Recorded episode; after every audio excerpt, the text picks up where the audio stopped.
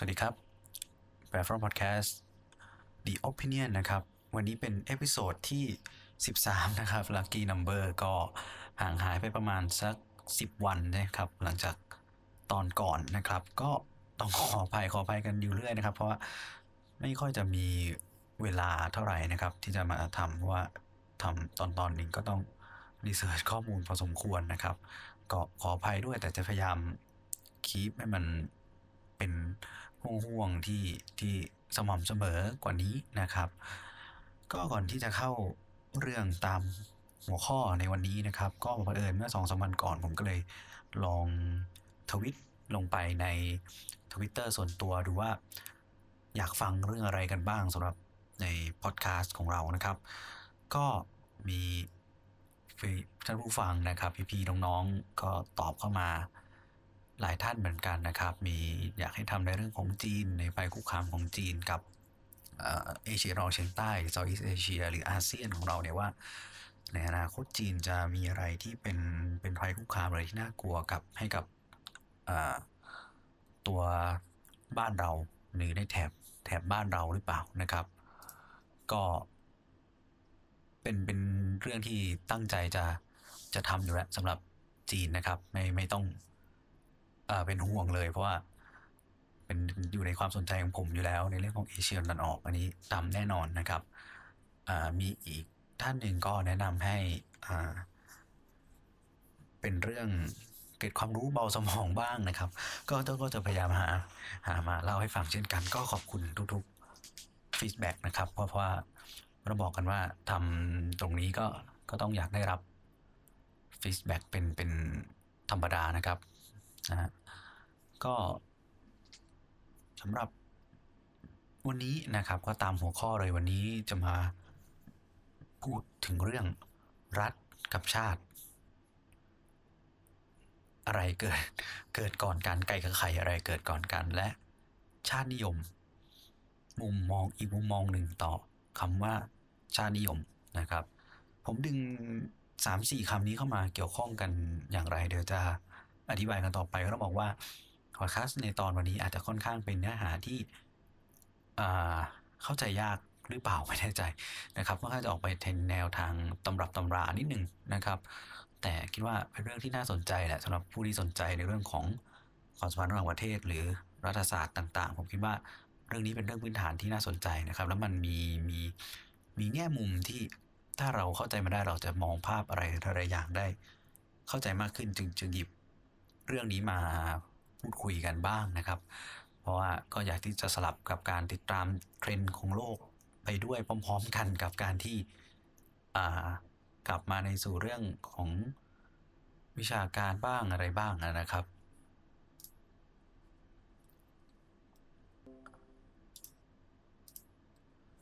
สำหรับ ก็มาเริ่มที่คำว่ารัฐก่อนนะครับ รัฐะเราเรือแม่นอากาศทอฐานนะครับเราเรือแม่นอากาศทอฐานคำนี้มีหลายท่านน่าจะเคยได้ยินเนาะมันเป็น prefix อยู่ในสิ่งต่างๆ ที่เราสัมผัสอยู่ทุกวันนะรัฐบาล รัฐาธิปัตย์รัฐธรรมนูญใช่ไหมครับ หรือในภาษาอังกฤษคำว่ารัฐก็คือ state มีที่มาที่ไปอย่างไร ถ้าเราดูในสังคมมนุษย์นะครับ สังคมมนุษย์ แรกเริ่มเดิมทีเราก็คงอยู่กันเป็นเป็นเผ่าปะเป็นเผ่า เป็นกลุ่มคนนะครับ ต่อมาก็จะอยู่รวมกันเป็นกลุ่มเป็นหมู่บ้าน เป็นถิ่นที่อยู่ต่างๆนะครับพอมาในยุคที่เริ่มมีอารยธรรมก็จะเริ่มเป็นอาณาจักรต่างๆนะครับ เราคงเคยได้ยินชื่ออาณาจักรเมโสโปเตเมีย อะไรพวกนี้อินคาใช่ไหมแอซเท็กหรือว่าเป็นชนเผ่าเป็นอาณาจักร ต่างๆ มาเรื่อยๆนะครับ ในยุโรปเราคงจะเคยได้ยินชื่ออาณาจักรต่างๆนะครับหรือในไทยเนี่ยบอกอยุธยาสุโขทัยเนี่ยก็เป็นอาณาจักรนะครับ นี่คือหน่วยการปกครองแล้วก็หน่วยสังคมที่เราใช้กันในในอดีตนะครับ ทีนี้ถ้าจะไปศึกษาเรื่องพวกนี้ก็ต้องกลับไปดูที่ดินแดนที่มีความก้าวหน้า หรือเป็นศูนย์กลางของการศึกษาของโลกใน ยุคนั้นนะครับ ก็ต้องเป็นยุโรปนะครับ ในยุคกลางก็เรารับทราบกันแต่ว่ามันเป็น feudal ใช่ไหม feudal เป็นท่าน lord landlord ปกครองพื้นที่เก็บผลผลิตเก็บค่าสีนะครับ แล้วท่านหลอดก็ขึ้นตรงกับคิงหรือควีนอีกทีหนึ่งนะครับอันนั้นเป็นระบบในยุคกลาง แต่เหนือคิงและควีนก็คือมีโป๊ปนะพระสันตะปาปาใช่ไหมครับ ที่ ถืออำนาจความเป็น universality เหนือคิงและควีนเป็นผู้ที่สวมมงกุฎให้กับคิงและควีนในแว่นแควนต่างๆนะครับเราเรียกว่าเป็นยุคของสืบเนื่องกันมาจนจบยุคกลางเนี่ยก็เป็นเรียกได้ว่าเป็น universality ของ Christendom นะครับหรือเป็นอาณาจักรของชาวคริสต์เขาถือว่าเป็นอาณาจักรเดียวกันทั้งหมดนะครับอยู่ภายใต้คริสเตียนคริสต์พระคริสต์อะไรประมาณนี้นะครับ ทีนี้ ณปัจจุบันเนี่ยท่านคงรู้ว่าคริสต์มีทั้งเป็นคาทอลิก แล้วก็เป็นโปรเตสแตนต์ใช่ไหมครับคาทอลิกและโปรเตสแตนต์เขาช่วงแรกเริ่มเขาเกิดมาจากการที่ต่อต้านใช่ไหมเขามองว่าคาทอลิกเนี่ยมีพิธีกรรมต่าง ๆ ที่มันมันเลอะเทอะไปแล้วอะมันเฮ้ยหรือว่ามีต้องจ่ายตังค์แล้วก็สารภาพบาปทำบุญในการจ่ายตังค์อะไรเงี้ยแล้วก็หมายมายุ่งกับการปกครองบ้านเมือง ก็เกิดความไม่พอใจและต้องการเกิดกระแสการต้องการในการ reformation หรือการปฏิรูป ก็นำโดยมาร์ตินลูเทอร์เราคงเคยได้ยินชื่อนี้นะครับมาร์ตินลูเทอร์หรือ ผู้ที่เริ่มใส่ศรัทธาในมาร์ตินลูเทอร์ก็จะเรียกว่า Lutheran นะครับ ก็เกิดการเรียกร้องในการ reform เหล่านี้รวมไปถึงก็ไม่ได้มีเฉพาะตัวมาร์ตินลูเทอร์อย่างเดียวก็มี อย่างที่บอกมี feudal มีเจ้าแว่นแคว้นต่างๆ เล็กๆ น้อยๆเขาก็ เห็นว่าเฮ้ยเขาก็เกิดแนวความคิดที่ให้การสนับสนุนแล้วก็ศรัทธาในตัวมาร์ตินลูเทอร์ หรือเข้าเป็น Lutheran ไม่ว่าจะเป็นเจ้าชายตรงนั้นตรงนี้ต้องอย่าต้องไม่ลืมว่า อย่างที่ผมบอกว่า อ่า อาณาจักรยุโรปในสมัยนั้นจะประกอบไปด้วยอาณาจักรเล็กๆ น้อยๆ เป็น princely state ทั้งหลาย เป็น duke state บ้างเป็นอะไรบ้างต่างๆ มากมายนะครับ ก็ลดหลั่นกันไปเป็นตามระบบ feudal นะครับ แต่ก็มีอาณาจักรใหญ่ ๆ เกิดขึ้นแล้ว อย่างเช่น The Holy Roman Empire นะครับ หรืออาณาจักรโรมันอันศักดิ์สิทธิ์ ทีนี้อาท้าความพี่อาณาจักรโรมันอันศักดิ์สิทธิ์อาณาจักรโรมันอันศักดิ์สิทธิ์ในตัวจักรพรรดิไม่ได้มีอำนาจโดยตรงต่อการปกครองแผ่นดินนะครับ ก็คืออำนาจอยู่กับเจ้าชายเล็กเจ้าชายน้อยต่างๆ อาจจะมีดินแดนที่เป็นของส่วนตัวของตัวจักรพรรดิพระองค์นั้นๆอยู่แต่ ก็ไม่ได้ใช่ทั้งหมดของตัว Holy Roman Empire ที่จักรพรรดิอำนาจโดยตรง แต่จักรพรรดิก็จะมีเรียกว่าเป็นอำนาจเหนือในการยอมรับนับถือนะครับทีนี้ราชวงศ์ที่ปกครอง Holy Roman Empire อยู่ก็คือราชวงศ์ฮับสเบิร์กนะครับซึ่งศูนย์กลางของฮับสเบิร์กฮับสเบิร์กเนี่ยจะอยู่ที่ออสเตรียเวียนนานะครับอ่าก็ทีนี้พอเขาก็ทะเลาะกันไปเรื่อยนะครับ พอเริ่มโปรเตสแตนต์เนี่ยเริ่มมี กำลังมากขึ้น มี prince ต่างๆนี่มา support ตัวมาร์ตินลูเทอร์ support Lutheran มากขึ้น ก็รบกัน เหตุผลส่วนหนึ่งที่ พวก princely state ทั้งหลาย พวกเจ้าชายทั้งหลายอยากจะเข้ากับ Lutheran เพราะว่าเพราะอะไรครับ เพราะเขาไม่อยากจะอยู่ใต้อำนาจของ Holy Roman Empireสองก็คือพระสันตะปาปา นี่คือเหตุผลที่ซ่อนอยู่ภายในนะครับ ก็รบกันในช่วงประมาณศตวรรษที่ 16 ปี 1,500 กว่ากว่านะครับ รบกันไปรบกันมา รบกันเองครับเขารบฆ่าคอนกันเองด้วยความแตกต่างกันในด้านความเชื่อหรือว่านิกายทางศาสนา ตัวในที่สุดนำมาสู่ ข้อตกลงสันติภาพออสบวกนะครับออสบวกหรือ Peace of Augsburg Peace of Augsburg เนี่ยก่อร่างสร้างตัว principle หรือหลักการขึ้นมาอย่างหนึ่งนะครับเรียกว่า use อ่าเดี๋ยวนะครับ ก็คือผมจำชื่ออ่าลาตินได้อ่านมานี่จำได้อยู่ตะกี้อ่านไปทำไปทำมาลืมซะงั้นนะครับ ก็คือถ้าเป็นภาษาอังกฤษก็คือ Muslim Mus religious นะครับ หรือดินแดนใครก็ให้เป็นศาสนาคนนั้นนะครับหลักๆของตัว Peace of Augsburg เนี่ย เป็นการลงนามเป็นจนที่สัญญาสันติภาพระหว่างกษัตริย์เจ้าจักรพรรดิชาร์ลส์ที่ 5 นะครับ ของ Holy Roman Empire จักรพรรดิโรมัน Roman Empire กับ Schmalkaldic League นะครับ หรือสันนิบาต Schmalkaldic ซึ่งเป็นพวกโปรเตสแตนต์นะครับ ลงนามกันที่ออสเบิร์กนะครับจะเป็นอ่าผมเจอละชื่อลาตินนะครับ cuius regio, eius religio นะครับ whose realm, his religion ก็คือดินแดนใครให้เป็นศาสนาของคนนั้น ส่วนไอ้สันติภาพนี้นำมาสู่การสงบศึกระหว่าง Schmalkaldic League ก็คือพวกโปรเตสแตนต์ที่รวมตัวกันต่อต้านจักรพรรดิโรมันอันศักดิ์สิทธิ์นะครับ ก็คือพวกในดินแดนเยอรมันดินแดนเยอรมันนั่นแหละนะครับ เป็นสงครามเยอรมันรบกันเองนะครับรบกันก็กับทางฮอลลีวูดมาพายขึ้นเป็นคาทอลิกนะครับแต่ถ้าสัญญานี้นำมาสู่การสงบศึกระหว่างสองนิกาย หลักใหญ่ใจความก็คือ ใคร ที่อยากจะอ่าดินแดน ดินแดนตรงนั้น เจ้าชายหรือผู้ปกครองดินแดนตรงนั้น นับถือศาสนาอะไร คนที่อยู่ภายใต้การปกครองของดินแดนคนนั้น ต้องนับถือศาสนานั้น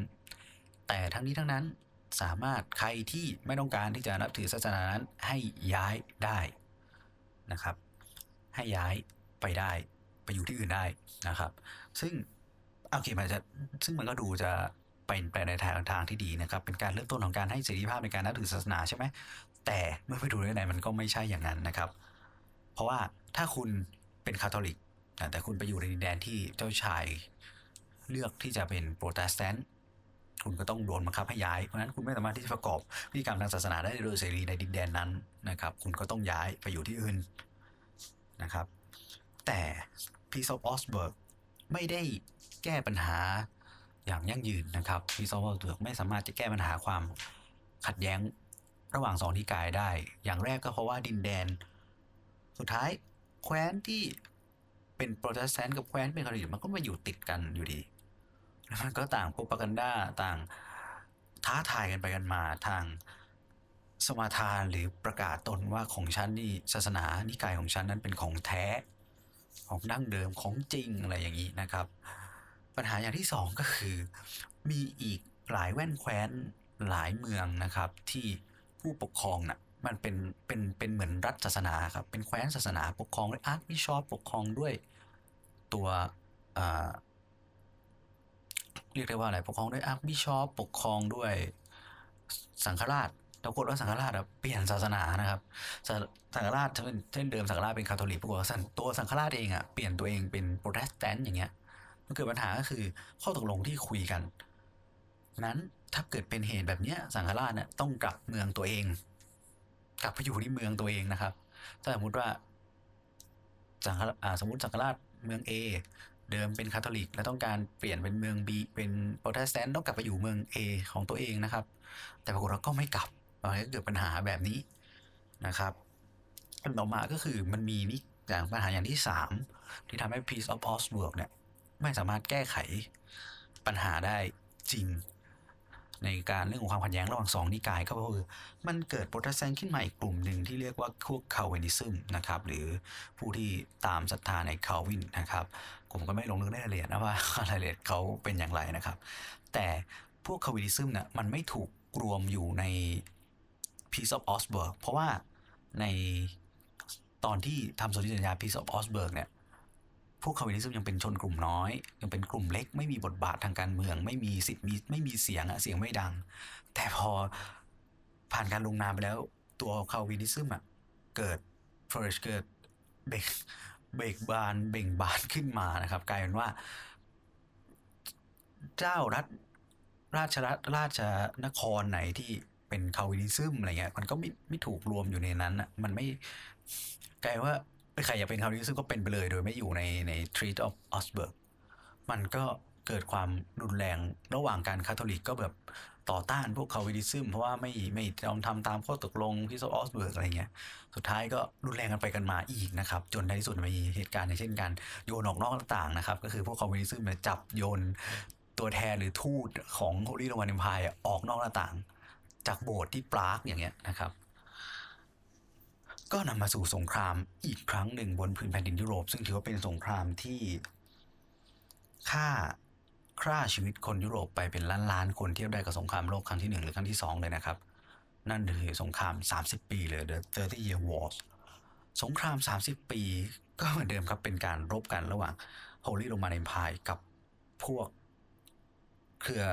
พันธมิตรที่ เป็นโปรเตสแตนต์จับกลุ่มรวมกันที่จะรบและต้องการเอาตัวเองออกจากความเป็น Holy Roman Empire ตัวสงคราม 30 ปีนะมีความซับซ้อนในตัวเองนะครับ เพราะว่ามีหลายอย่างเกิดขึ้นในช่วงสงคราม 30 ปี และกลายเป็นมรดกตกทอดมาถึงทุกวันนี้นะครับ อย่างแรกผมเคยพูดไปในตอนในเรื่องของความสัมพันธ์ระหว่างประเทศจริงใจหรือไม่พูดในเรื่องของเลซองเดตาหรือ Reason of State ของท่านริชารีเออร์นะครับซึ่งริชารีเออร์เนี่ยก็คือบุคคลสำคัญในห่วงสงคราม 30 ปีนี่แหละ เป็นคนที่คิดแนวทางต่างๆ จนในที่สุดเนี่ยทำให้โฮลิโรมันเอ็มพายเนี่ยอ่อนกำลังลงจริง ๆนะครับ และฝั่งเกิดเป็นข้อตกลงต่างๆ ที่ทำให้ Holy Roman Empire มันมันอ่อนแอลง เกิดหลักการอะไรต่างๆเนี่ยมาจากริชารีเออร์เนี่ยถึงแม้เขาจะเสียชีวิตไปก่อนที่สงครามจะจบนะครับ แต่ถือว่าสิ่งที่ตามมาหลังสามสิบปีคือความประสบความสำเร็จของริชารีเออร์และหลักการของริชารีเออร์ก็ถูกนำมาใช้ในอีกหลายสิบปีข้างหน้าต่อมานะครับในหลักการของ Reason of State หรือ Raison d'Etat ของริชารีเออร์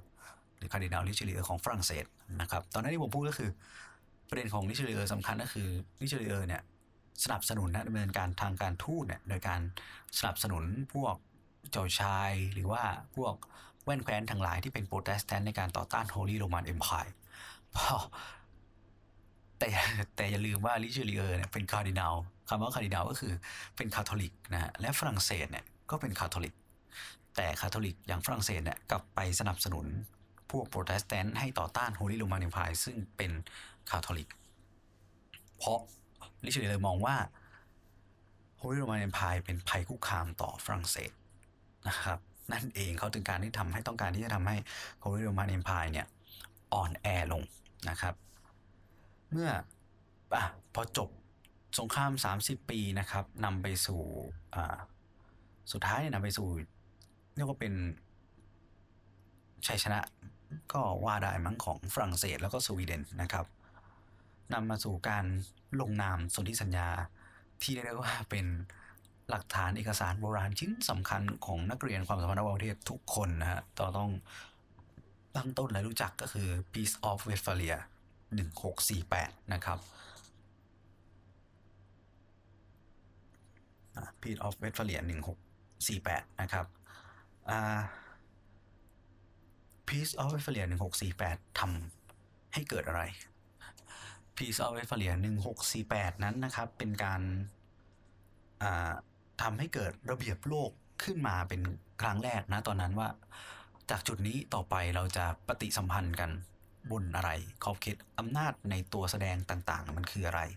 มันเริ่มมาจากจุดเปลี่ยนตรงนี้นะครับ นั่นก็คือการยอมรับความเป็นรัฐ ความเป็นอำนาจในตัวเองของผู้ปกครองแต่ละคนนะครับ นะอันนี้อันนี้ก็อ่านในสมัยนั้นก่อนนะก็คือยอมรับในอำนาจของผู้ปกครองแต่ละคน เพราะว่าแต่ก่อนนะอำนาจของผู้ปกครองแต่ละคนมันถูกเลจิเมตโดยพระสันตะปาปาโดยศาสนา แล้วก็ทะเลาะกันด้วยเรื่องศาสนา เพราะฉะนั้นแยกออกนะครับ ทุกคนมีอำนาจในตัวเองนะครับ ตัวตัวผู้ปกครองในดินแดนนั้นมีอำนาจสิทธิ์ขาดในดินแดนนั้นเป็นของตัวเองนี่คือหลักการที่ออกมาในรัฐนั้นๆนะครับ ในรัฐในขอบเขตดินแดนของตัวเองในคนของตัวเองนะครับ โดยยึดถือการ อำนาจนั้นเรียกว่ารัฐหรือ state นะครับไม่ได้เกี่ยวข้องกับอาณาจักร ราชวงศ์เฮาส์เดน a สตี้หรือว่าการประกาศตัวเป็นศาสนาใด ๆ นี่คือสิ่งที่จะนำปัญหาปฏิสัมพันธ์กันในเชิงอำนาจนะครับซึ่งมันก็กลายเป็นหลักการต่อมาถึงการเป็นรัฐอธิปไตยหรือ sovereign state นะครับ นี่นี่คือสิ่งที่ได้จาก Westphalian System Westphalian System ไปลดอำนาจพระสันตะปาปาลง นะครับอำนาโฮลี่โรมันเอ็มพายลงเพราะว่าทุกคนกลายเป็นมีอำนาจในตัวเองนะครับ ผลพวงจากสงครามที่ต้องการจะทวงรุอำนาจระหว่างฮับสเบิร์กกับบูบองของฝรั่งเศสนะครับ กลายมา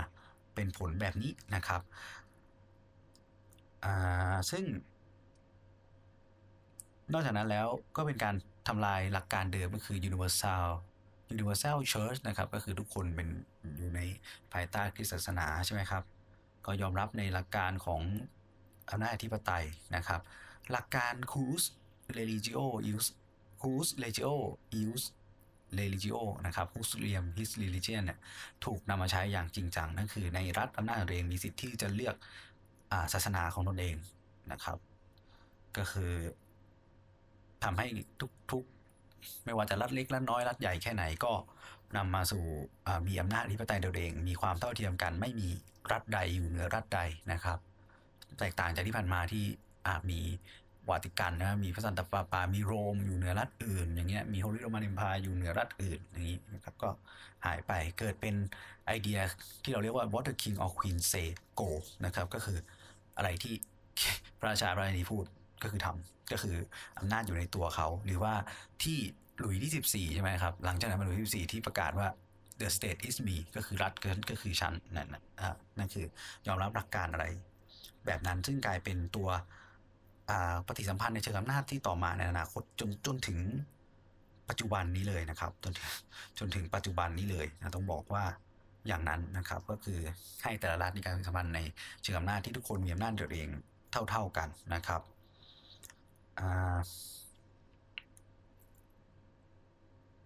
ถึงแม้ว่าในสุดท้ายอย่างฝรั่งเศสเนี่ย ในช่วงต่อมาจะมีการปฏิวัติฝรั่งเศสจากเดิมที่ the state is me ใช่ไหมครับ L'État, c'est moi ที่หลุยส์ที่14เคยเคยประกาศไว้ก็กลายมาเป็นอะไรนะเสรีภาพ เสมอภาคภราดรภาพใช่ไหมครับ ที่อันนี้ก็คือเป็นอีกสามคำที่ เอามาคู่กับอำนาจอธิปไตยที่ฝรั่งเศสเปลี่ยนมาในภายหลังนะครับ ซึ่งกลายมาเป็นว่าอยู่ที่ประชาชนใช่ไหมนะครับ ทีนี้ก็มาถึง ถามว่าเมื่อในคำว่ารัฐมันมีมาตั้งแต่ ตอนนั้นเรามองเห็นภาพว่ารัฐ เพราะฉะนั้นสืบทอดมาในปัจจุบัน เมื่อเราพูดถึงคำว่ารัฐ รัฐมันก็จะประกอบด้วย3ามสี่อย่างนะครับ อย่างแรกก็คือมีดินแดนขอบเขตชัดเจน อย่างที่ 2 มีประชาชน ใช่ไหมครับ มีอาณาประชากรอย่างที่3มีระบบการปกครองนะครับ มีอำนาจอธิปไตยนี่แหละอำนาจอธิปไตยมีระบบการปกครองของตัวเองปกครองตัวเองนะครับ อย่างที่ 4 ก็คือได้รับการยอมรับจากรัฐอื่น ให้มีความสามารถเป็นรัฐที่จะปฏิสัมพันธ์ได้ประมาณนี้นะครับสามสี่อย่างประมาณนี้ นั่นแสดงเห็นชัดว่ารัฐมันมาก่อนคำว่าชาติแน่นอน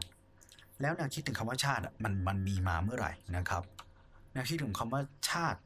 มันกลายว่าแนวคิดของคำว่าชาติมีมาที่หลังแนวคิดของความเป็นรัฐ เพราะว่าแต่ก่อนเราอยู่กันเป็นอาณาจักรใช่ไหมครับ ไม่มีคำว่าชาติบางทีคนจากอาณาจักรนั้นอยู่อาณาจักรนี้คนจากอาณาจักรนี้อยู่อาณาจักรนั้นนะครับแค่คำว่าชาติเนี่ยนะครับย้อนกลับไปดูพื้นฐานของคำว่าชาติหรือเนชั่นก่อนนะเนชั่นเนี่ยเนชั่นเนี่ยจะเป็นสังคมเรียกว่าเป็นอะไรสังคมจินตนาการนะครับ สังคมจินตภาพที่มุ่งเน้นไปที่ การมีแนวความคิดที่ประชากรที่อยู่ในพื้นที่เดียวกันนะครับ ผูกพันกันด้วยมีการใช้ภาษาเดียวกัน มีเชื้อสายเชื้อชาติ สายเลือดเดียวกัน มีอัตลักษณ์เดียวกัน มีประวัติศาสตร์ศาสนาวัฒนธรรมร่วมกันนะครับ มันเป็นเป็น ยูนิตหรือหน่วยของหน่วยของการรวมเป็น collective unit ของคนที่มีกลุ่มภาษา มีชาติพันธุ์ มีวัฒนศาสตร์หรือวัฒนธรรมร่วมกันนะครับ มันออกมาเป็นความว่าชาติ แนวคิดนี้ถูกใช้มาช่วงไหนรู้ไหมครับ ช่วงหลังการปฏิวัติฝรั่งเศส อันนี้ผมกำลังเข้าสู่เนื้อหาในตอนที่สองนะครับ เราพูดถึงรัฐพูดถึงชาตินี่ผมพูดถึงชาติแหละ แต่ผมจะพูดต่อเนื่องไปถึงคำว่าชาตินิยม และให้เห็นอีกมุมมองหนึ่งที่คนเรานึกไม่ถึงเลยนะครับอะนี่คือคำว่าชาติ เพราะฉะนั้นคำว่าชาติมาทีหลังคำว่ารัฐแน่นอนนะครับพอมันถูกมาใช้จูงใจในภายหลังหลังจากการปฏิวัติฝรั่งเศสนะครับ แล้วก็มาบูมอีกทีหนึ่งในตอนไหนรู้ไหมตอนการเรียกร้องเอกราชจากอาณานิคมทั้งหลายนะครับ ทั้งในช่วงของสงครามโลกครั้งที่ 1 แล้วก็สงครามโลกครั้งที่ 2 นี่คือ คำว่าชาติที่ผมบอกให้ให้นิยามไปแล้วการปฏิวัติฝรั่งเศสเนี่ย หลังการปฏิวัติฝรั่งเศสมันไม่ได้ราบรื่นนะครับ หลังการปฏิวัติฝรั่งเศสเนี่ย เกิดเหตุวุ่นวายเรียกว่าเป็นยุคมืดเลยยุคของความหวาดกลัวนะครับ ใครที่ออกมาตั้งคำถามถึงกระบวนการในการปฏิวัติ หรือไม่เห็นด้วยกับการ ปฏิวัติหรืออะไรต่างๆไม่ว่าการกระทำของของกลุ่มที่ปฏิวัติเนี่ยจะถูกจับเข้ากิโยติน หรือใครเป็นฝ่ายตรงข้ามถูกจับเข้ากิโยตินหมดจนสุดท้ายมีในพลหนุ่มคนหนึ่งขึ้นมาตั้งตัวเองเป็นอ่าขึ้นมายึดอำนาจและตั้งตัวเองเป็นดิเตเตอร์นะครับ ก่อนที่จะออกกฎหมาย รับรองอำนาจของตัวเองให้กลายเป็นจักรพรรดิอ่าในพลหนุ่มคนนั้นก็คือนโปเลียนบูราปานะครับนโปเลียนบูราปาน่าจะทุกคนน่าจะเคย อ่า ได้ยินชื่อนี้นะครับพอนั้นโปเลียนขึ้นมานะครับ ในปีอ่าหนึ่งเจ็ดเก้าเก้านะครับนโปเลียนอ่าผิดช่วงช่วงประมาณปี 1,800 นะครับนโปเลียนขึ้นมานโปเลียนอยู่ในอำนาจจนถึงปี 1,814 หลังจากที่แพ้ศึกต่างๆ โดยเฉพาะซึ่งสำคัญก็คือวอเตอร์ลูนะครับนโปเลียนสิ่งที่นโปเลียนทำนะครับนโปเลียน นำสิ่งที่มาเปลี่ยนแปลงฝรั่งเศสหลังจากสู่ในยุค Reign of Terror คือยุคแห่งความหวาดกลัวหลังจากการปฏิวัติฝรั่งเศสก็คือหนึ่งก็คือทำการปรับเสถียรภาพเศรษฐกิจฝรั่งเศสนะครับก็ตั้งระบบภาษีที่เป็นธรรมนะครับมีระบบของธนาคารระบบอัตราแลกเปลี่ยนขจัดปัญหาคอร์รัปชันในรัฐบาลนะครับดำเนินการเนี่ย ปกครองหรือว่าดำเนินงานของรัฐบาลด้วยระบบนะมีระบบแล้วก็มีระเบียบแบบทหารนะครับ การแต่งตั้งการแต่งตั้งหรือการรับคนเข้าทำงานให้เป็นใช้ระบบ merit system นะครับระบบความดีความชอบไม่ใช่ในเรื่องของระบบประธรรมหรือ connection นะครับก่อตั้งโรงเรียนนะโรงเรียนโรงเรียนรัฐเนี่ยขึ้นมา แล้วก็ตัวนโปเลียนก็ไปเหมือนแบบ สร้างสันสร้างสันติภาพกับพวกคาทอลิกนะครับ หลังจากที่พอปฏิวัติฝรั่งเศสพวกคาทอลิกโดนกวาดล้างนะครับ และสิ่งที่เป็นมรดกของนโปเลียนตกทอด แล้วก็แผ่ขยายไปทั่วยุโรปอีกอันหนึ่งนะครับ ก็คือนโปเล Napoleonic Code หรือว่ากฎหมายนโปเลียนนะครับ ซึ่งกฎหมายนโปเลียนเนี่ยทำให้เกิดการมีเสถียรภาพของกฎหมายนะครับ รับรองสิทธิ เสรีภาพของบุคคลนะครับ แล้วก็ทำลายหรือว่ายกเลิกภาษีที่ไม่เป็นธรรมนะครับ แต่ว่าตัวกฎหมายนโปเลียนเนี่ยก็เรียกได้ว่าไม่ลดสิทธิสตรีนะครับจำกัดการ freedom of speech หรือว่าเรื่องของเสรีภาพในการแสดงความคิดเห็นแล้วก็สื่อต่างๆนะครับ แล้วก็กลายเป็นว่าไปเริ่ม ระบบทาสขึ้นมาอีกครั้งในในอาณานิคมของของฝรั่งเศสนะครับ หลังจากที่โดเรียนตั้งตัวเอง ตั้งตัวเองไหมเขาเขาใช้การเหมือนจะใช้การโหวตครับ ไม่แน่ใจนะผมไม่ชัวร์เรื่องนี้ ก็คือแต่ทำให้เขาได้เป็นจักรพรรดิใช่ไหมครับจักรพรรดิตลอดชีพนะครับเราก็เริ่มสตาร์ทที่จะยึดยุโรปยึดครองยุโรปนะครับ นักเรียนขายลุยเซียนาให้กับอเมริกาเพื่อเอาเงินมาสร้างสงคราม สิ่งที่นักเรียนทำหลังจากที่ขึ้นครองอำนาจในฝรั่งเศสก็คือการใช้ nationalism หรือที่เราเรียกว่าชาตินิยมนะครับ ชาตินิยมคืออะไร ชาตินิยมเนี่ยตามความหมายก็คือการแสดงทางการเมืองที่ให้ค่า หรือว่าชูความเป็นอัตลักษณ์ของชาตินะครับ แล้วก็การที่นำเสนอ หรือว่าต้องการในการ self-determination นะคือการสิทธิ์ในการตัดสินใจเองตกลงใจเองอย่างเงี้ยนะครับ ซึ่ง ชาตินิยมมันก็มีทั้งข้อดีข้อเสียใช่ไหมนะครับทีนี้ หลัง หลังจากที่นโปเลียนก็เริ่มที่จะก่อสงครามนะครับชนะออสเตรียปรัสเซียสวิตเซอร์แลนด์อิตาลีนะครับแล้วก็เริ่มมีกองทหารฝรั่งเศสเนี่ยไปครอบครองดินแดนต่างๆ มากมายก่อนที่เขาจะเริ่มแพ้สงครามให้กับอังกฤษนะครับในหลาย ๆ ครั้งนะครับทีนี้ก่อนที่ไปว่าเรื่องชาตินิยมต่อ สาเหตุสามสำคัญอยู่สามสาเหตุที่นโปเลียนเสื่อมคลายอำนาจลงก็ด้วยความที่เขามีความทะเยอทะยานแล้วก็อีโก้สูงนะครับระบบการปกครองอและการควบคุมทางเศรษฐกิจที่ฝรั่งเศสใช้เนี่ยในบนภาคพื้นทวีปเนี่ยมันล้มเหลวนะครับการครอบครองยึดครองชาติต่างๆ ไม่สามารถที่จะทำให้การเศรษฐกิจปัญหาทางเศรษฐกิจเนี่ยคลี่คลายได้นะครับ การที่ขยายการใช้กำลังทหารพร้อมๆกันมากเกินไปทำให้กำลังทหารของเขาไม่พอที่จะรบนะหรือว่าไม่สามารถที่จะควบคุมข้ามชาได้เป็นอย่างดี ทำให้ผลการรบมันก็เลยออกมาแพ้นะฮะเพราะกำลังมันถูกแบ่งแยกไปในที่ต่างๆนะครับ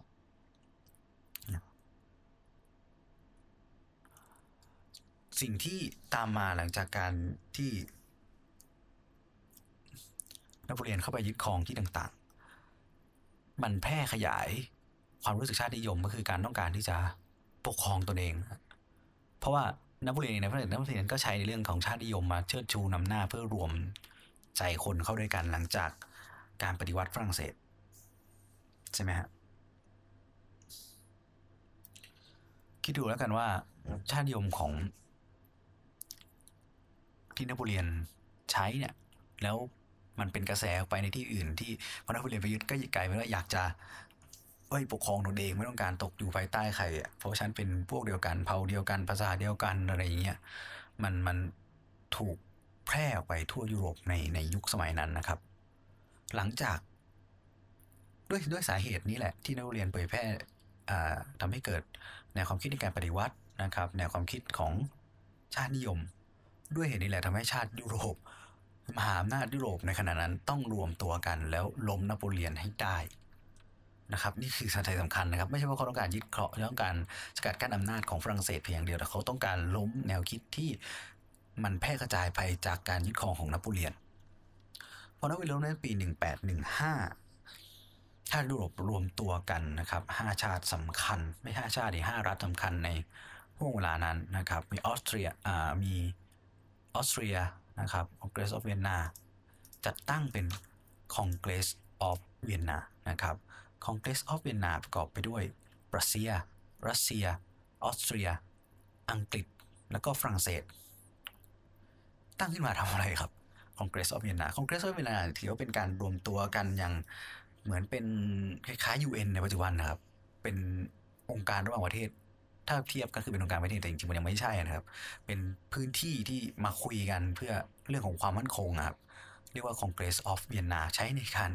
balance of power นะเป็นองค์กรเป็นสถานที่ประชุมเพื่อ balance of power หรือถ่วงดุลอำนาจกัน แต่เดิมเราถ่วงดุลอำนาจด้วยการทหารด้วยอะไรต่างๆ ใช่ไหมครับ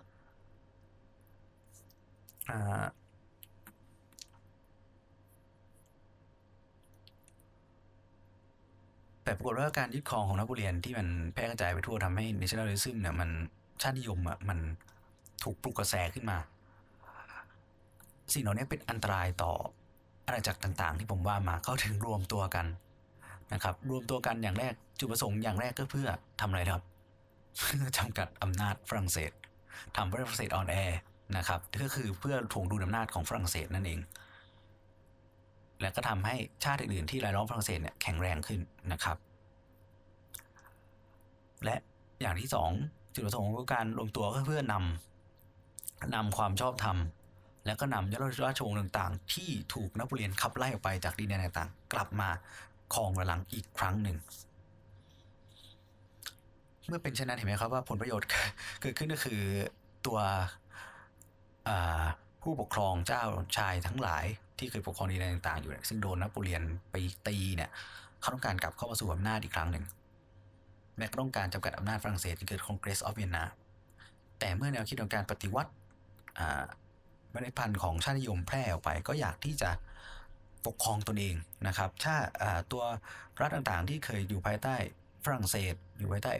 อาณาจักรออสเตรีย อยู่ภายใต้เยอรมันอยู่ภายใต้อิตาลีเนี่ยก็ต้องการที่จะ ปกครองตนเองครับ ปกครองตนเองขึ้นมา เกิด เป็น เรียกได้ว่า ให้มันแข็งแรงแข็งแกร่งขึ้นขึ้นมานะครับ จริง ๆ แล้วเนี่ยเขาก็ใน Congress of Vienna แล้วก็สืบเนื่องต่อมาอย่างถัดจาก Congress of Vienna คือการรวมตัวกันของ Concert of ยุโรปคอนเสิร์ตออฟยุโรปที่ชัดเจนนะครับ เพื่อต้องการสร้างสันติภาพจริงๆแล้วก็คือ ต้องการหยุดยั้งนะหยุดยั้ง ต้องการรวมตัวกันเพื่อจะหยุดยั้งไม่ให้แนวคิดในการปฏิวัติเนี่ย ลุกขึ้นมาให้ตัวรัฐเจ้าชายทั้งหลายพวกนั้นนะลุกขึ้นมาที่จะแยกตัวออกไปเป็นอิสระ ซึ่งพอหลังจากการเกิดของเพลงของคอนเสิร์ตยุโรปเนี่ยเขาพยายามที่จะบีฝรั่งเศสอยู่ก่อนแล้วด้วยด้วยการอย่างเยอรมันเนี่ยก็รวมกันอย่างลุ่มหลวมเป็นเยอรมัน Federation นะครับ ซึ่งในคอนเสิร์ตยุโรปมันก็เลยเป็นการรวมตัวกันของ 3 อาณาจักรคือรัสเซีย ออสเตรีย แล้วก็ปรัสเซีย ในช่วงนั้นมันมีสงครามอะไรเกิดขึ้นนะครับ มีการ uprising ขึ้นในปี 1848 นะครับ ซึ่งเขาพยายามที่จะตัวรัฐใน Concert of Europe นะครับต้องการที่จะปกครองตนเอง อย่างหนึ่งก็คือฝรั่งเศสต้องการออกให้หลุดออกจากการ balance of power ที่ตัวเองอะเฮ้ยโดนจำกัดอำนาจออสเตรีย ชาติที่อยู่ในออสเตรีย อยู่ในเยอรมันอยู่ในอิตาเลียน ต้องการที่แยกตัวและปกครองตนเองนะครับ สุดท้ายนั้นนำไปสู่การรวมชาติเยอรมันนะครับแล้วก็นำไปสู่การรวมชาติอิตาลีนะครับเยอรมันกับอิตาลีเนี่ยแต่ก่อนเยอรมันเนี่ยในเยอรมันเนี่ยเป็นรัฐเล็กๆ 300 กว่ารัฐเลยนะครับ มีกำลังทหารเข้มแข็งก็อย่างปรัสเซียนะครับอยากจะมีพวกฮันโนเวอร์อะไรพวกเนี้ยนะครับสุดท้ายก็นำมาสู่การรวมชาติเยอรมัน การรวมชาติอิตาลีนะครับ และ แนวคิดชาตินิยม ที่นำมาสู่การ Congress of Vienna ในการที่จะ balance of power ระหว่างชาติมหาอำนาจของยุโรปในเวลานั้น เพื่อจำกัดอำนาจฝรั่งเศส หรือว่า Concert of ยุโรปที่จะต้องการจะกำจัดหรือว่าร่วมกันต่อต้านแนวคิดของการปฏิวัติที่จะนำมาสู่การแยกตัวเป็นเอกราช หรือว่าเป็นการปกแยกตัวไปปกครองตนเองของชาติต่างๆ ที่อยู่ภายใต้รัสเซียออสเตรียแล้วก็ปรัสเซียมันนำมาสู่การอ่า นำมาสู่การแนวคิดแล้วก็ยอมเป็น constitutional monarchy นะครับ หรือเป็นระบอบสมบูรณาญาสิทธิราชภายใต้เป็นระบอบกษัตริย์ภายใต้รัฐธรรมนูญของยุโรปนะครับ เกิดเป็นแนวคิดแบบนี้จากเดิมที่เป็น absolute monarchy นะครับ นี่คือการเปลี่ยนแปลงนะครับ มุมมองที่ผมพูดนำเรื่องประวัติศาสตร์เก่ามาเล่าเนี่ย ผมชี้เห็นอะไรครับชี้เห็นว่าในยุคยุคหนึ่งนะครับ ในยุคยุคหนึ่ง แนวคิด nationalism เป็นแนวคิดเริ่มต้นที่จะนำมาสู่การเรียกร้องอิสรภาพ เรียกร้องการปกครองตนเอง หรือเป็นจุดเริ่มต้นของการเรียกร้องประชาธิปไตยในหลาย ๆ ที่เลยด้วยซ้ำ movement แบบเนี้ย movement ในลักษณะเนี้ยที่เกิดในห่วงทศวรรษที่ 19 มันมาเกิดอีกครั้งในห่วงทศวรรษที่ 20 ต่อเนื่องมาถึงทศวรรษที่ 21 นะครับก็คือในช่วงยุคของหลังสงครามโลกครั้งที่ 2 ในการที่เราเอกราชของชาติต่าง ที่เคยเป็นตกเป็นอาณานิคม ก็หยิบเอาแนวคิด nationalism มาใช้เกือบทั้งนั้นนะครับ มาใช้เกือบทั้งนั้นเลยนะครับ แปลกที่พอณปัจจุบันนะครับแนวคิด nationalism มักถูกมองในแง่ร้าย หรือแม้แต่ไทยเองก็ถูกมองว่าแนวคิด nationalism เนี่ยมันล้าหลัง อ่า ต้องต้องยอมรับอย่างหนึ่ง ผมก็ยอมเองก็ยอมรับว่าแนวคิด nationalism เนี่ยมันมีสองด้าน เพราะว่าแนวคิด nationalism เนี่ยผลเสียของมันก็คือมันจะทำให้มองคนอื่นเนี่ยมองตัวเองครับ ยกตัวเองสูงกว่า ผู้อื่นมองผู้อื่นด้อยกว่าตัวเอง เพราะฉะนั้นเพราะมันต้องมีความพรายเมื่อมันเป็นเป็น national ซึ่งคุณจะต้องพรายในความเป็น nation ของคุณ เพราะฉะนั้นมันก็เลยอาจจะต้องมองคนอื่นต่ำลงได้ยิ่งเรามีตัวอย่างอย่างให้เห็นอย่าง ฮิตเลอร์ใช่ไหมครับเขาเขาจะเชิดชูความเป็นอารยันอะไรเงี้ยมันก็เลยทำให้ nationalism มันถูกมองลบไป เมื่อเอาเรื่องตรงนั้นมามาผสมปนเปกัน แต่วันนี้เราชี้เห็นอีกมุมหนึ่งของ nationalism หรือว่าชาตินิยมอะเฮ้ยในอดีตครับชาตินิยมอะมันถูกมาเป็นข้อเรียกร้องในการปกครองตนเอง เรียกร้อง self determination ในยุคตั้งแต่ยุโรปในช่วงทศวรรษที่ 19 ยุโรปแผนที่ยุโรปในยุคนั้นกับยุคนี้แตกต่างกันโดยสิ้นเชิงนะครับ แบ่งเป็นรัฐเล็กรัฐน้อย เต็มไปหมดเลยนะครับ แล้วก็มาเรียกร้องไอทีจากชาติอาณานิคม ก็ใช้แนวคิด nationalism ทั้งนั้นนะครับ อินเดีย หรือว่าประเทศรอบบ้านเรา เวียดนามอะไรต่างๆนะครับ ต้องต้องอันนี้คือสิ่งที่จะชี้เห็นและนำมาพูดวันนี้ เพราะฉะนั้นเมื่อทบทวนกันไปที่เราพูดมาทั้งหมดนะครับ รัฐนะครับมีจุดกำเนิดหลังจากWestphalian sys อ่า Westphalian Peace of Westphalia เราเลยเรียกว่ารัฐ ในปัจจุบันเนี่ยที่มีอาณาเขตบริเวณ มีประชากรมีระบบการปกครองได้รับการยอมรับในการไปสัมพันธ์กับรัฐอื่น ว่าเป็น Westphalian system นะครับถ้าการทะเลาะกันของศาสนา แต่จริงๆมันมีเรื่องของการไม่ยอมรับอำนาจการอยากออกจากอำนาจ การอยากมีอำนาจในการปกครองตนเอง ไม่อยู่ภายใต้ผู้ใดของรัฐต่างๆ กับ Holy Roman Empire จนนำมาสู่การที่สุดสงคราม 30 ปีที่ก่อความเสียหายคนตายเป็นล้านล้านคนนะครับ ซึ่งก็นำมาสู่การหลักการของการยอมรับอำนาจในตัวเองอำนาจสูงสุดที่มีอยู่ในเอง ไม่มีใครมีอำนาจ ไม่มีรัฐไหนมีอำนาจเหนือใคร ที่เราเรียกว่าเป็น sovereign state นะครับก็พอหลังจากมีนั้นเรื่องมามันก็มีการตรงข้ามนิดน้อยมาตลอดอยู่เรื่อยๆนะครับ จนในที่สุดมันเกิดการปฏิวัติในฝรั่งเศสอะไรต่างๆ เปลี่ยนระบบการปกครองแต่ไม่ราบรื่นเรียบร้อย เกิดการยึดอำนาจเกิดมีมหาบุรุษขึ้นมาอย่างนโปเลียน แล้วก็ ใช้ nationalism ในชาติตัวเอง รวมความเป็นฝรั่งเศสเพื่อหยุดเพื่อหยุดอ่าช่วงเวลาของความกลัวยุคแห่งความหวาดกลัวนะครับ แล้วก็เข้าไปยึดประเทศต่างๆ เพื่อแผ่ขยายความยิ่งใหญ่ของตัวเอง แต่มันแผ่ขยายในแนวคิดปฏิวัติ และแนวคิดที่อยากจะปกครองตนเอง ไม่อยากอยู่ภายใต้นโปเลียนขึ้นมา แล้วก็กลายเป็นแนวคิดของ nationalism ที่เอาไปต่อต้านตัวชาติอาณาจักรของตัวเองพอเอานโปเลียนลงได้กันว่าแนวคิดพวกนี้มันยังอยู่ ทำให้ต้องเกิดการ balance of power ทวงดุลอำนาจกัน ระหว่างกันเพื่อไม่ให้ฝรั่งเศสเนี่ยแข็งแรงขึ้นมาอีกแล้วไปยึดคนอื่นได้อีกรวมไปถึงไม่ให้แนวคิดของนโปเลียนเนี่ยมันแผ่ขยายไปได้อีก แต่ก็ไม่สำเร็จนะครับ พยายามที่จะรวมกันแล้วเป็นคอนเสิร์ตออฟยุโรปก็ยังไม่สามารถที่จะกัดแนวคิดได้ก็นำไปสู่การแยกตัวออกจากคนริโรมันเอ็มพายไปรวมกันเป็นรวมชาติเกิดเป็นเยอรมันเกิดเป็นอิตาลีอย่างที่เราเห็นนะครับ นี่ พวกสิ่งเหล่านี้เกิดในช่วงหลังในช่วงทศวรรษที่ 19 นั่นคือสิ่งที่เกิดขึ้นจาก nationalism หรือชาตินิยมนะครับ โอเคละเมื่อมองมาในปัจจุบันในคิดชาตินิยมมันทำให้เกิดปัญหาต่างๆ อยู่พอสมควร โดยเฉพาะในมุมมองของเสรีนิยม กับปัญหาของในเรื่องของผู้อพยพนะครับ เพราะว่าเขาบอกว่าปัญหาผู้อพยพการไม่ยอมรับผู้อพยพในปัจจุบันน่ะกลับไปทำให้มันเทิร์นแบ็กกลับไปสู่การผุดแนวคิดเรื่องของชาตินิยมขึ้นมา แล้วก็เด่นชัดขึ้นมาในหลาย ๆ ที่ไม่ว่าจะเป็น Brexit ในอังกฤษนี่ก็ชัดเจนว่าเป็นการหวนกลับของแนวคิดชาตินิยม การไม่ยอมรับผู้อพยพการมองที่ว่าทำไมจะต้องรับคนอื่นเข้ามาดูแลทำไมต้องรับคนอื่นเข้ามาในสังคม หรือว่า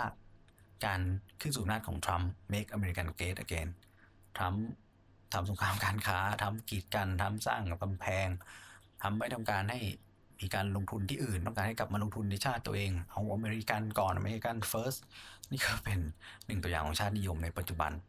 นะครับรวมไปถึงกระแสขวาจัดนะครับ ที่กำลังขึ้นไปเรื่อยๆในทุก ๆ ที่ตอนนี้ในยุโรปสเปนฮังการีใช่ไหมครับเป็นขวาจัดหมดนะครับขึ้นของอำนาจนี่คือการหวนกลับมาของชาตินิยม และเป็นภาพลบของชาตินิยมในปัจจุบัน วันนี้ The Opinion ย้อนอดีตกลับไปให้เห็นภาพของชาตินิยมที่มันเกิดขึ้นมาในช่วงแรกว่า เฮ้ยมัน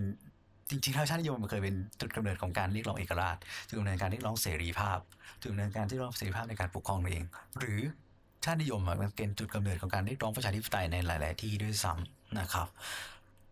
แต่ด้วยอะไรต่างๆก็ทำให้ผมอยากให้เรามองชาตินิยมในแบบใหม่ มองประโยชน์ของมันอีกด้านหนึ่งบางคนอาจจะฟังมาเฮ้ยมันไปเหยียดคนอื่น มันเป็นอย่างนั้นอย่างนี้เราไม่ได้สุดยอดที่สุดอะไร ก็ก็ว่ากันไป แต่ผมชี้ให้เห็นอีกมุมมองหนึ่งเหรียญมันมีหลายด้านนะครับ ความตั้งใจอย่างหนึ่งที่ผมทำแบบฟรัมดีออพิเนียนก็เพราะว่า อยากที่จะให้ทุกคนเห็นเหรียญหลาย ๆ ด้านในแต่ละเรื่องแต่ละเรื่องกันไปนะครับวันนี้ก็คุยกันมาได้สักพักครับพอ40 กว่านาทีแล้วนะครับ ก็เหมือนเดิมนะครับ ผมยังอยากได้ฟีดแบ็จากทุกๆคนนะครับ ใครที่เตติชมจะบอกเล่าเรื่องราว อยากให้ผม คุยเรื่องอะไร อยากให้ผมสิ่งที่ผมพูดมันผิดมันถูกอย่างไร หรือมีแนวคิดจะโต้แย้งอย่างไรยินดีนะครับ ก็ที่ facebook.com/bearforum กับที่ Twitter นะครับ @sign bear v e r underscore f o r u m forum นะครับ ก็คือ sign bear underscore forum นะครับ ที่ Facebook ก็จะลงลิงก์มาให้เหมือนเดิมด้านล่างนะครับ ก็ขอบคุณทุกคนอีกครั้งที่รับฟังกันในวันนี้นะครับ ก็วันนี้ก็ต้องเดี๋ยวพิเนียน EP Lucky Number EP 13 ต้องลาไปก่อนนะครับ สวัสดีครับ